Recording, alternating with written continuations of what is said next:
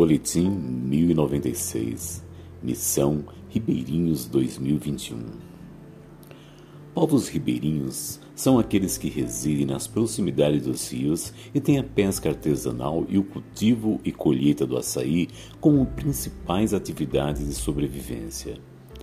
Desde 2010, o Ministério Torre Forte tem visitado regularmente esses povos tão queridos do Amapá, arquipélago de Bailique e do Pará, arquipélago de Afuá, na foz do rio Amazonas.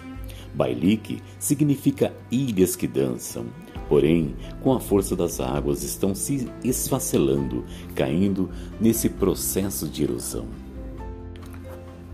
Primeiro dia, Embarcamos no sábado, dia 18 do 9, do aeroporto de Viracopos, em Campinas, e encontramos a outra parte da equipe que foi de Curitiba, no Paraná, em Brasília.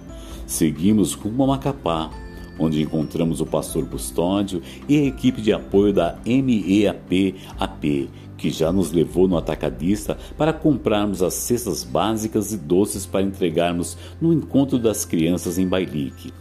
Preparos finais para embarcar.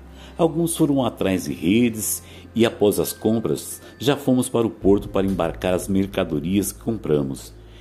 Pegamos as malas e seguimos para o porto, com 12 horas e 30 minutos de navegação na foz do rio Amazonas. Tivemos uma viagem tranquila, um pouco de maresia e muitos missionários, sendo a primeira vez o desafio de dormir na rede se balançando violentamente.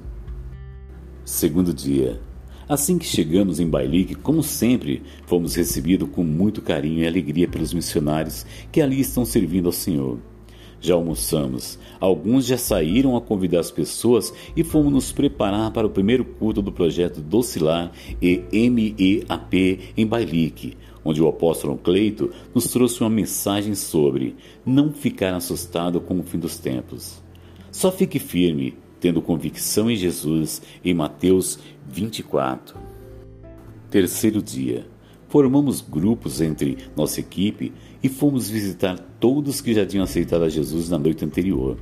Que experiência tremenda! Cada um teve em cada visita. Logo após, contratamos um outro barco, pilotado por um pastor, e seguimos rumo à freguesia, onde já tem uma igreja coordenada pelos missionários Aileen e Gustavo. Foi lindo ver o crescimento da obra e a receptividade das pessoas ali da comunidade. A carência e o carinho de cada criança com a maré alta, tivemos a oportunidade de retornar após o culto para a base na Vila Progresso, para que na manhã seguinte pudéssemos seguir para a visita mais duas comunidades sobre as águas. Quarto dia, cumprindo nossa escala, viajamos para Franco Grande, uma comunidade com as palafitas bem destruídas, pelas quais, com muita dificuldade, conseguimos nos equilibrar. E depois seguimos para Igarapé do Meio, onde foi inaugurada mais uma igreja que está sendo dirigida pelo missionário Juan. Logo após o culto, fomos jantar numa casa que pedimos emprestada para fazermos as refeições. Porém, ainda tínhamos que aguardar a maré para que o barco conseguisse sair para retornarmos à base em Vila Progresso.